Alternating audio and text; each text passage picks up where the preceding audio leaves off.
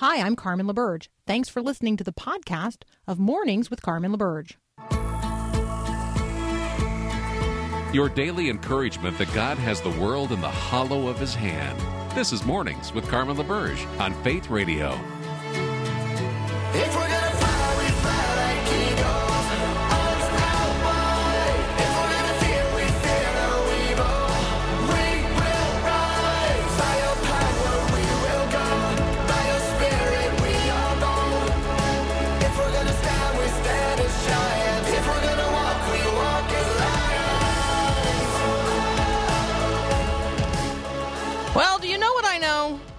Here's what I know Jesus loves you.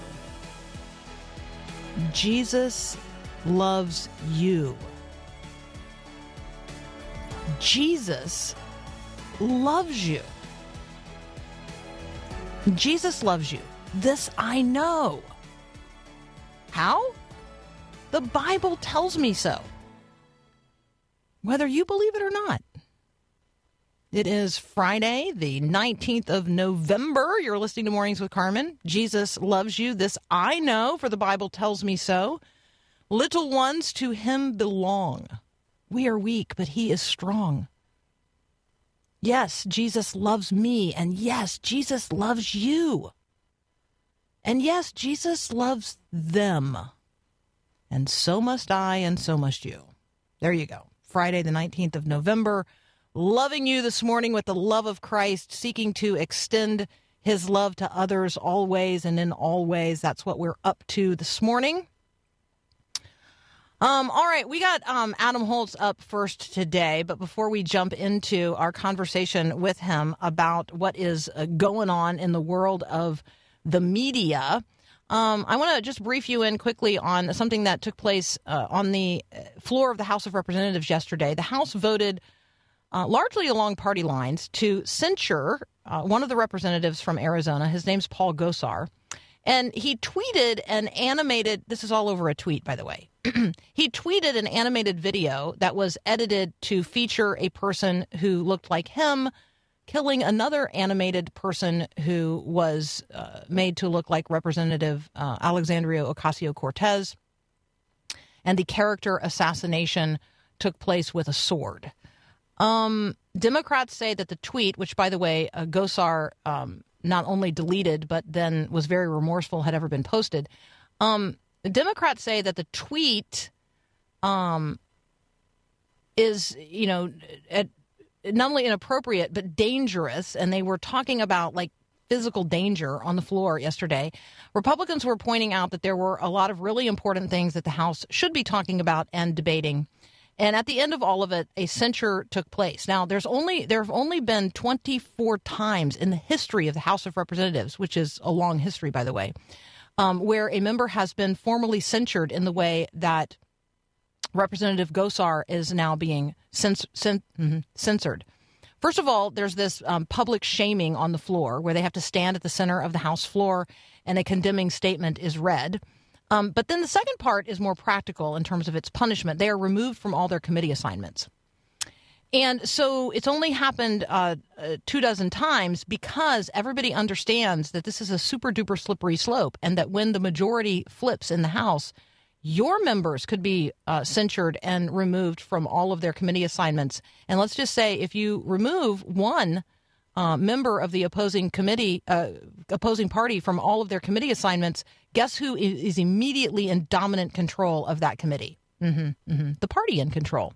So um, here's uh, here are a few talking points today on the topic of the censure of Representative Gosar, which, by the way, I, I don't I don't support what he tweeted in no way, shape, or form. And you do reap what you sow. And so let's uh, talk about what we're going to sow today uh, via our social media. Does this post, does this comment sow division or does it sow peace? You and I are meant to sow peace. And so if we're going to be peacemakers, let's be people who sow peace. Um, and with leadership and with this kind of platform comes a lot of social responsibility. And so, you know, what is your social media plan? Do you tweet responsibly? And if you're unsure about whether or not to post something or repost something or like something or comment on something, um, on social media, If you're unsure, then pause, stop, and measure your message. Like measure your message, put the plumb line up and measure your message by the minimum standard of the golden rule do unto others as you would have them do unto you. And then apply what I like to refer to, well, it is called the Rotary four way test, and I learned it when I was in Rotary. But it's a really good test for social media. Here it is Is it the truth? Is it fair to all concerned? Will it build goodwill and better friendships? Will it be beneficial to all concerned? And if at any point what you are thinking about posting on social media or frankly saying out loud to another person fails any of those tests, is it the truth? Is it fair to all concerned? Will it build goodwill and better friendships? Will it be beneficial to all concerned? If it fails on any points of that test, then don't say it, don't tweet it, don't forward it, don't like it, don't pass it on to others. All right, there you go. It's it's more than just what would Jesus do. It's it's how would Jesus like feel about this. Um, apply that. Apply the mind of Christ to it um, that way, not just at the level of intellectual rightness or wrongness, but at the at the feelings level as well. All right, Adam Holz is waiting in the wings. He and I are going to talk about Ghostbusters, King Richard, and Encanto. I don't know, probably a bunch of other things as well. Disney now into sports betting. Oh yeah, that seems important. That's up next here on Mornings with Carmen.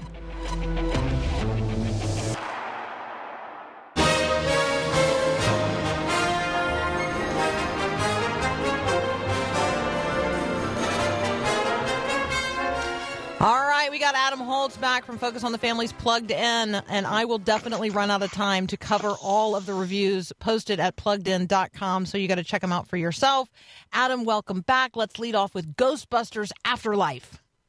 Ghostbusters Afterlife is a sequel to, of course, Ghostbusters. This one features a single mom named Callie. She is moving from New York to rural Oklahoma uh, with her son and daughter, Trevor and Phoebe, who are not excited about going to Oklahoma. They have inherited their grandfather, her, her father's uh, dilapidated, strange, perhaps haunted house uh, in a small town in Oklahoma. Uh, and they get there, and uh, Phoebe, who is kind of a scientific whiz and kind of an outcast because she's so smart, makes friends with another sort of social outcast, and his nickname is Podcast because he has a paranormal and unsolved mysteries kind of podcast, and he is excited that they have moved into this house because there have been rumors about the house around town for years, and this will give them a chance to uh, to dig into that a little bit. Well, the digging commences. They find a very very strange hearse with a spray painted ghost on it, and other weird things start to happen. And of course, you know what happens then. Ghosts are released, chaos ensues, the fate of the world hangs in the balance, and uh, various Ghostbusters of uh, some related to a previous movie, some in this movie, uh, have to bust the ghosts. So, um, this was actually a sweeter movie than we anticipated. There's some nice messages about family, about forgiveness, uh, just about our relationships with those that we're closest to. But you got all sorts of whack spiritual stuff. Obviously, we have possessions, we have demons, we have goddesses. Um, that will likely be uh, a full stop for a lot of folks. Um, But think- also great fodder for conversation. yeah, no, that's the thing, right? You could have a terrific conversation about the reality of the spiritual world and what does Scripture say about it. What does Scripture say about our relationship to it? Because Scripture is very clear that there is a spiritual battle going on, uh, and it's also very clear about ways that we're not supposed to try to um, initiate contact with the spirit realm. Let's put it that way. Yeah, that's exactly right. All right, so let's talk about King Richard. I actually heard Will Smith interviewed um, on the radio on the topic of this movie and um, as well as his new memoir. Tell us what's happening in King Richard um, because I, this is a this is a really good, I think, good story. It is a good story and if you're not familiar with it and the title actually doesn't tell you very much it sounds more like shakespeare uh, and maybe i think intentionally so this is the story of venus and serena williams and specifically it's told from the perspective and and the the narrative uh, focal point, I guess you would say, of their father, Richard Williams. Um, I didn't know this. They grew up in Compton, which is obviously an inner city community near Los Angeles. It's known, uh, it's infamous, you might say, for its violence and for gang activity. And uh, Richard was determined to raise not only Venus and Serena, but his other children in a way that helped them uh, escape all of the various, uh, you know, pathologies of Compton. Uh, and so he and his wife set out to training Venus and Serena, who obviously have athletic talent, to be tennis players. And he is absolutely, you know, we heard a few years ago about there was a, I guess, a stereotype of Asian mothers being tiger moms. He's kind of a tiger dad, right? He pushes his daughters very, very hard. Uh, he has extraordinarily high expectations of them, not only in sports, but in academics as well. Uh, at times he's overbearing, at times he is controlling to a fault. But I think on balance, we see the incredible influence that an intentional parent can exhibit. And, and obviously, um, he had great if I can say this, raw material to work with in his daughters. Obviously, they're incredibly athletically talented, but we see what he was able to do. And and also, this is a story about racism, right? Tennis is a predominantly white sport, and we see you know the Williams family sort of knocking at the door for entry in mostly white places and mostly privileged places where they're not welcome at all. So. Uh, yeah, I mean, I think it's a fascinating story for our time, and I think it's one of Will Smith's better roles. He really disappears into this role. He's not just, you know, sometimes Will Smith plays variations of himself. Uh, Aladdin doesn't seem like it was very far from Will Smith, but uh, this is a terrific, terrific movie. Uh, it's PG 13, it's gritty, it's got quite a bit of, of PG 13 level content in terms of innuendo, profanity, threats of violence. Uh, but it's not gratuitous. Like I never feel like we're being assaulted by it. It, it really is a, a, a pretty honest depiction of what it must have been like to grow up in that place. All right, we're going to continue our conversation with Adam Holz in just a moment. Um, I don't know. Let's talk about Disney and getting into sports betting. That seems like something that um, people might be interested in because that doesn't seem like a Disney kind of thing to be doing. All right, that's up It next. does Your not. mornings with Carmen. I'm just a nobody to tell All about somebody All right, continuing our conversation with Adam Holz from Focus on the Families Plugged In. Um, Adam, let's jump to the conversation about Disney. Um, Disney does not seem like a sports betting company, and yet, yeah, what's going on here? Well, in May of 2018, there was an important ruling that sort of blew the doors wide open for online betting and advertising about betting. And if you've watched football, especially, or actually any professional sports recently, you may have noticed the absolute deluge of invitations to participate in online betting. I mean, it's like every other commercial.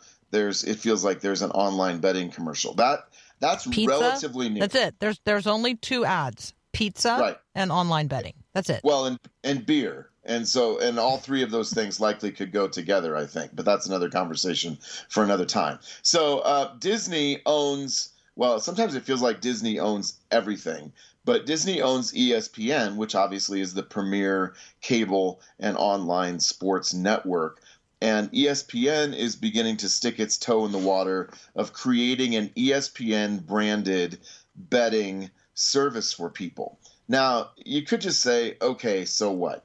Um, but I think that we actually need to stop here because um, it wasn't that long ago that betting was sort of culturally taboo, right? Like you Yeah. could go to you could go to Las Vegas, you could go to Atlantic City, and that was about it. When I was growing up in the early 80s, I remember when the lottery started, and there were people in my conservative circles that would say, man, this is terrible. We're encouraging people to bet. And obviously, scripture doesn't have good things to say about betting. And then we began to see betting on, you know, Native American reservations across the country, right? I remember in Iowa when those came in and we had riverboat gambling. And, and so I think like with issues similar to marijuana, things that were really taboo 40 years ago, now they're everywhere and and just nobody gives it a second thought. But um, if you have ever walked into a casino, there are few places more spiritually oppressive than just seeing what addiction looks like in action. And the problem with online betting is anybody can do it from anywhere. So I think you you multiply the ability to have people fall into a damaging and destructive um, you know habit. And you're telling kids that this is normal. And i think kids have access to it. And even if you try to verify age kids know how to get around that stuff. And so i, I think there are so many layers to this story as we see gambling continue to be mainstreamed. And not only mainstream but really promoted and celebrities getting on board and, and all of that suggests that gambling is normal right uh, as opposed to gambling is a system that enslaves people and often ends up deeply damaging families and individuals. Yeah, I remember um, a headline. Uh, I, I'm I'm trying to remember exactly when it when it was, but there was a, a bus um, and or a van, um, it, and it was uh, you know it was a church group, and I just remember you know that part of that was they were returning from a casino trip, and I was Yeah. thinking, I was thinking to myself, okay, the whole situation is so tragic, and the death of these individuals is so tragic, but what is the group of, of elderly people, you know, from the from the Baptist church in some tiny little town? What are they doing on a casino trip anyway? Like, what is Right. going on here? Um, and Right. so I, I I find that Adam, my best um, my best place to enter into this kind of conversation is to say things like when somebody says, "Well, you know, it in a casual, uh, flippant, um, throw off comment like, you know, want to bet." You know, I then stop and say, "You know what? I do not want to bet. I don't want Yeah. to bet. I don't want to bet on this, and I certainly don't want us to just casually throw that kind of language around." Um, and so I think that there are points back into this conversation for Christians, but I have to acknowledge and admit to you, there's just a lot of Christians who do not think there's anything morally wrong with with gambling of any kind. I mean, the lottery uh, would be way down the list of concerns for most Christians. Right. No, that's exactly right. And and it really is an issue of stewardship. You know, you're placing a bet on something that you're not likely to win statistically, right? I once heard somebody say that uh, you know the lottery is a tax on people who are bad at math, and it- it's funny, but that sticks in my head. It's head. so right? true. It's true. Um, it's and it- taking advantage of ignorance. There's no question about it. and and even if you don't have a habit of it you know i even if you drive through las vegas and you stop and play two rounds of of blackjack and you drive on to los angeles and never give it a second thought it's still participating in a system that does enslave people and and, and so i think we have to think not only about your individual freedom or not as a christian and you have to think about well, what what am I participating in systematically here? And and again, for kids with the online thing, the ability to get into big trouble really fast uh, is just you know it's like spraying an accelerant on it, right? Uh, If you actually drive somewhere and are putting quarters in a slot machine, that's a physical act that requires something of you. But virtually everybody has a smartphone, so to sort of blow out access to this through technology, it, it amplifies the potential for damage exponentially, especially for kids. Yeah, and they're using your credit cards to do it. Just you know, just yeah, exactly. Well, there's that Yeah. too, right? I mean, that's the slavery part. That's right.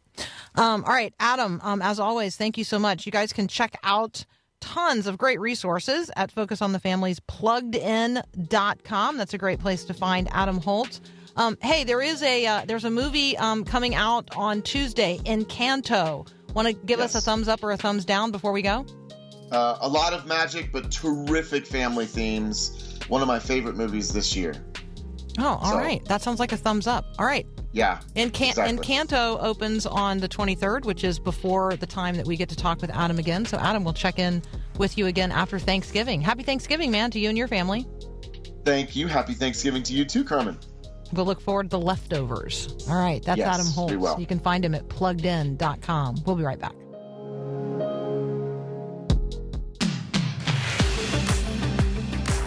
Well, amen. That's a that's a very positive thing to be honoring Barronelle Stutzman today, and Jack Phillips and others who have been targeted for their faith and their um, attempts at faithfulness.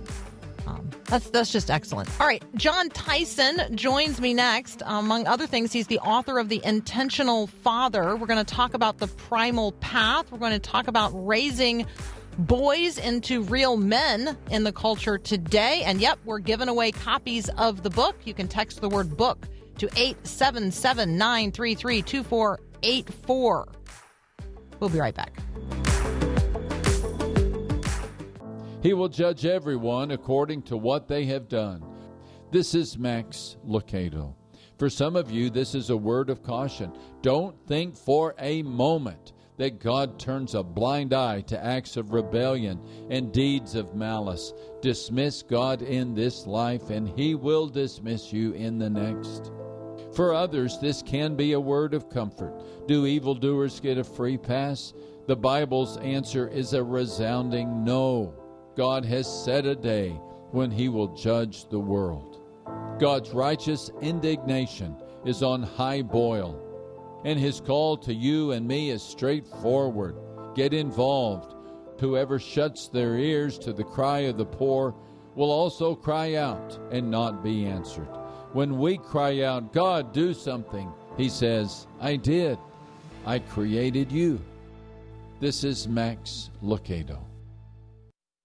Run to the Father,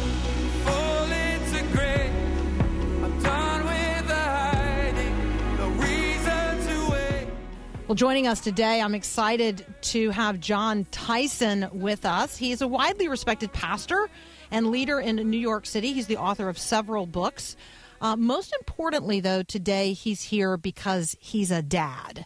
Um, and he is a dad who is intentional uh, about fatherhood. So the book is The Intentional Father, and the website is primalpath.co. Jon Tyson, welcome to Mornings with Carmen. Well, good morning. Thank you so much for having me on today. Absolutely. So, um, talk about being a dad to a boy and um, why that matters a lot today.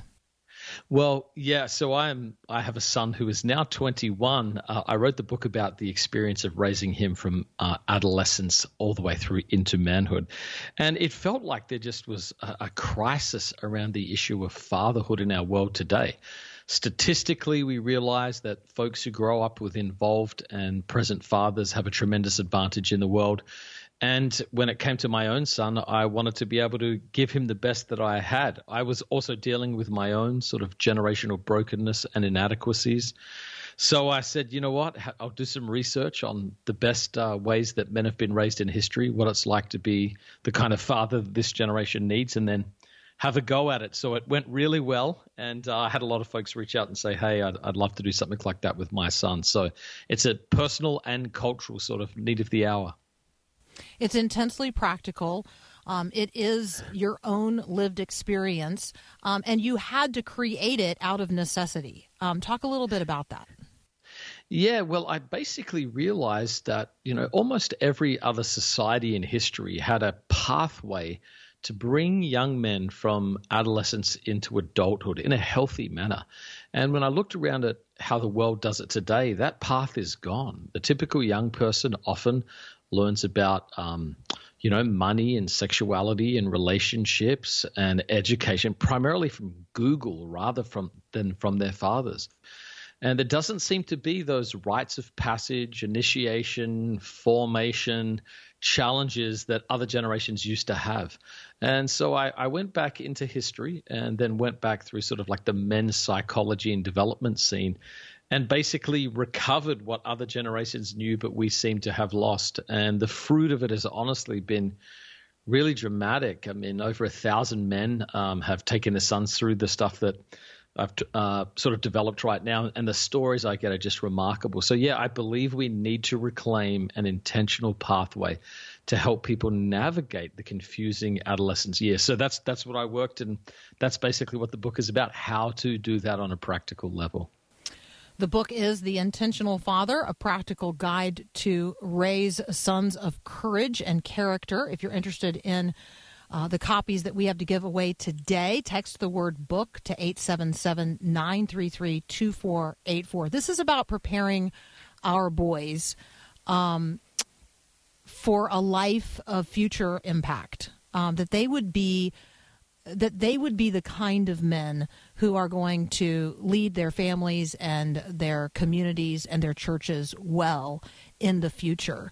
Um, and there's a there's a disconnect, Jon, that you are addressing, um, not only in the individual lives of boys who don't have a dad who is being intentional about this, but the gap that those dads have because they weren't guided in this way either. So there's a you are coming alongside dads who did not experience this kind of uh, path with their own father, and so there is this opportunity, I think, to like break a generational cycle here and um, and get us moving positively down a better path. Yeah, I definitely agree. If if you actually go back, most societies had a six step process of forming young men, in particular. The first thing they did was they would separate them from uh, their childhood environments so that they consciously knew they were moving into a new season. Then they had some sort of event that was like a, a psychological ending of the childhood space, sort of an initiation. Then they were given three great tasks of development. One was understanding the history of their community. Two was understanding the religion of their people, who their, their God was. And thirdly, the roles that were needed to participate in a healthy manner as a contributing member of that community. When that process had been done, they would send them out onto what they called the ordeal. And this is where uh, young men had to test themselves to see that the things they had actually learned and heard about could be put into practice on their own so that they would have confidence in adulthood. If they passed that test, which sometimes were dramatic, uh, they were recognized by the community of men and then they were welcomed back into society to serve, to protect, to love, and to give themselves for the good of the community. And so when a lot of dads haven't been through that process, they can feel overwhelmed. But you've really hit the nail on the head. The great gift I have found in dads trying to be intentional and move through their own brokenness is they get to fill in the gaps of their own formation. As they're raising their son, there's going to be they're going to realize we need development ourselves. And so this is one of those rare chances to be able to go back into those places in your life where there's either brokenness or you feel inadequate and to begin to work these things out so you too can bring your son through that pathway. So it has had a tremendous healing impact on many dads and, and brought them wholeness and confidence uh, in adulthood. So we're talking with Jon Tyson. We're talking about his latest book, The Intentional Father. Uh, we're also talking about the Primal Path, which is um, this practical course that Jon is offering to help. Uh, you know, dads who are overwhelmed but determined to create a really intentional process for walking their sons from adolescence into manhood. Uh, we are giving away some copies today from our f- friends over at Baker. So if you'd like to enter the drawing for those books, text the word book to 877 933 2484. You're listening to Mornings with Carmen, and we'll be right back. Hallelujah. Hallelujah. I'm safe in my Father's arms. Safe in my All right, picking up now where we left off with uh, pastor and dad Jon Tyson. We're talking about his latest book, The Intentional Father. We're also talking about the larger project, The Primal Path. Um, Jon, invite people uh, to check out what's going on at Primal Path and describe a little bit to us um, what you're doing there. Well, what I wanted to do, I, I felt like so many dads uh, that I met basically faced two things. They were determined to give their sons something better than they had. Um, they wanted to to build a multi generational impact. They wanted to heal generational wounds. They wanted to unleash. Uh, blessing instead of brokenness, but they they didn't quite know how to do that. So I, I saw a lot of dads who were determined to get it right, but they also felt overwhelmed. how on earth would you do that? How are you going to walk your son through the valley of the shadow of the teenage years? And so basically, what I tried to do was design a course for dads to be able to address this. The first part of it starts with helping them make sense of their own story, make sense of their own father wounds, uh, and also many of the blessings and lessons that they have learned so that they can have sort of their own personal curriculum. Uh, vision, values, story, those sorts of things to give to their son. Then the second thing uh, I talk about is how to initiate your son into this journey.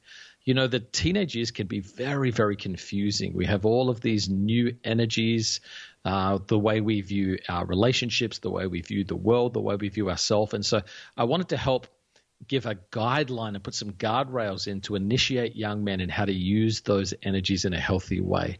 And then it's the process of actually growing up, moving from being a boy into being a man, a, a, embracing adult skills, uh, adult values, putting away childish things, then how to bless them and send them out into the world with a sense of recognition of who they've become and a deep sense of blessing. And I found this to be particularly powerful because if a man if if a man isn't blessed by his father, he will often spend the rest of his life trying to earn that blessing or prove that blessing. And so that's the final part, a, a blessing ceremony to welcome him into the community of men. So it's a practical course on how to work those things out and then take your own son through the stuff that you have learned. All right, Jon, I'm going to ask the question that some people are wondering and thinking right now um, uh, because the word primal is uh, is a strong word um, and the way that you have described this process um, of segregating out, you know, like, right, boys and acknowledging that they have particular needs and particular calling, roles, and responsibility in families and in culture. Um, immediately, like, I can feel the critical wave pressing against this conversation um, that wants there to be no distinction between uh, girls and boys or men and women and no distinction in roles or responsibilities. And so i'm just wondering how you how you answer that well, you know, I'm a pastor, so my initial answer is theological. Um, but I, I want to just put a little caveat in there. Um, one of the things I'm trying to address, I have no interest in perpetuating gender stereotypes or um, creating men who, you know, move through the world with some sense of being an alpha male. I, I'm not doing that at all you know, our culture is asking the question what's gone wrong with men? Why are men so broken? The Me Too movement talks about tos- toxic masculinity, men struggling in college. I don't know if you've seen the recent research, but men are having a crisis in the educational space. And I'm basically wanting to do something about it. So the world's complaining, saying, What's wrong with men? And I've tried to do a ton of both sociological, theological, and historical research to sort of say, Here's what's missing. Um, I also do think that research shows that there are differences uh, between men and women, um, and and it's true as human beings, as image bearers, we have more in common than we do have different. That is that is obvious, but there are some distinctives. And you know, researchers at Harvard have, have, pointed out in many ways the difference between men and women in terms of like agreeability, uh, competition, those sorts of things. So I want to I want to address those differences in a way that actually channels them towards something that is healthy and redemptive. It's been my experience that, you know, male formation happens best in environments of safety and trust with other men. And almost all societies have had places where this uh, happens, where older men reach down and mentor and build up and guide and correct younger men. And again, we're one of the only societies in history that doesn't have that in a formalized way. So, yeah, I'm obviously uh, a believer in, you know, the power of women. I am, uh, you know, very, very uh, pro women uh, leading, serving, all those sorts of things. But I'm wanting to address this one particular issue. I also called it the primal path, which is a strong word, uh, because I was trying to motivate a 13 year old boy.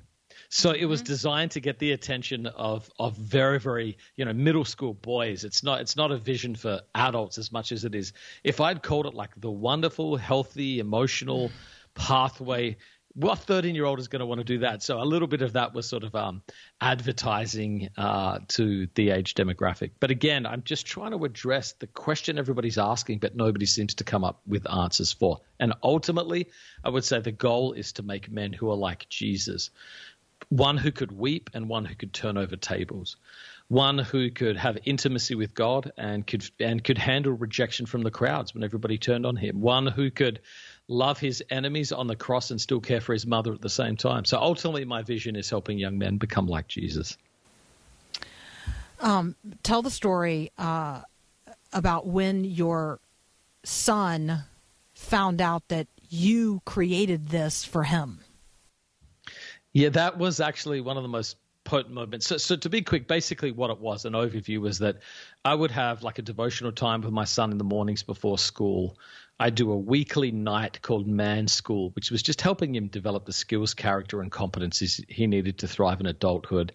We would have these challenges whenever he sort of moved to the next unit of development, and then ultimately ended with him doing a gap year, and then the two of us hiking across Spain together on a 500 mile pilgrimage. But one morning, I'm sitting there with my son, and um, he says to me, "Dad, who who took you through all of this content and this pathway?" And I said, Well, no one did. He said, Well, where did it come from? And I said to him, Well, man, I, I made this up for you. And he said, You made this up for me? And I said, Yeah. I said, I did this because I love you. You're my son, and I want you to move into the world with blessing and confidence and skill and character. And behind me, there was a board where I'd mapped out a six year journey, piece by piece. And he sort of looked at it, looked up at it, and he got teary and he said to me, Dad, I feel really, really loved. And I thought, man, that's ultimately it. That's what I want sons to know that they are loved by their fathers, that fathers are giving them the very best they have and breaking off the curses and dysfunction that they've received so that their sons can go further and do more than they sort of hoped or dreamed. So that's the big picture vision. And that was definitely one of the most beautiful moments of our whole journey. Um, as we uh, as we conclude our time together, Jon, I want you to invite um, men who may not be the biological dad of the son who they know God is leading them to walk through this with. Um, t- talk to all men about a responsibility toward um, toward young men today. Yeah, I, I, I absolutely want to affirm, you know, like stepdads, mentors, uh, maybe even coaches. These these are just men who who play father figure roles in the lives of younger men. This is the need of the hour. And I think young people today are literally killing themselves trying to self initiate and navigate their way into adulthood. And there is nothing like the power and legacy of taking a young person saying, Look, I want to give you what I've learned and I want to help you reach your redemptive potential. So let me walk alongside you to help you navigate these complex years in a way that helps you become who you're meant to be that is the need of the hour. We're at a crucial moment demographically uh, in this nation, and we're either going to continue down a path of brokenness or we're going to move towards, you know, beauty, beauty and restoration. And I think that the more men who play this role receive this responsibility, the more healing in uh, health we're going to see, not just in families and individuals, but in society as a whole. The book is The Intentional Father, a practical guide to raise sons of courage and character. We have a handful of copies to give away today. If you're interested in entering the drawing, you can text the word book to 877 933 2484. You can also check it out online. Just Google Primal Path. Uh, you'll find all the information there as well. Jon Tyson, thank you so much for who you are, what you're doing, and uh, the gift of the book, the gift of the path, the gift of the conversation today. Thank you so much. No worries. What a joy to be with you. Thank you. Likewise. We'll be right back.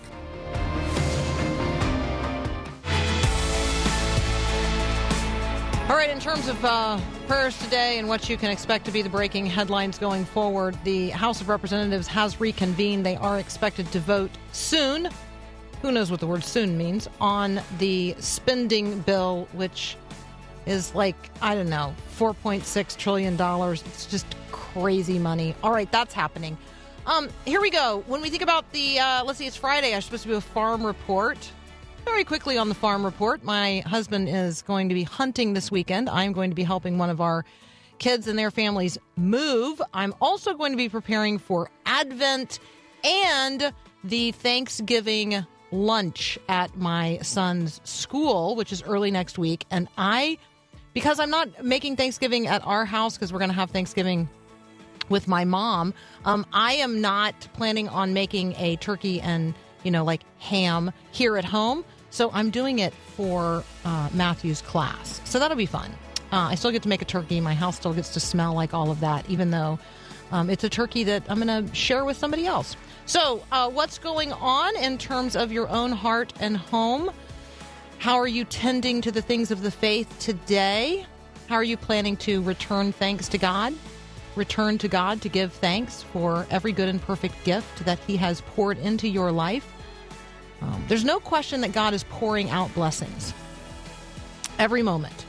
There is a question about whether or not we are, in receiving them, returning thanks to Him. God is good.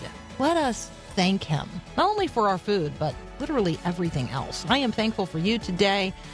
Um, let's walk out into the world that God so loves as people who are filled with thanks, with hearts of gratitude, expressing that uh, in the world around us. Have a great weekend, and God bless. Thanks for listening to this podcast of Mornings with Carmen LaBerge from Faith Radio. If you haven't, you can subscribe to automatically receive the podcast through iTunes or the Google Play Music app. That way, you never miss an episode. It's also available anytime at myfaithradio.com.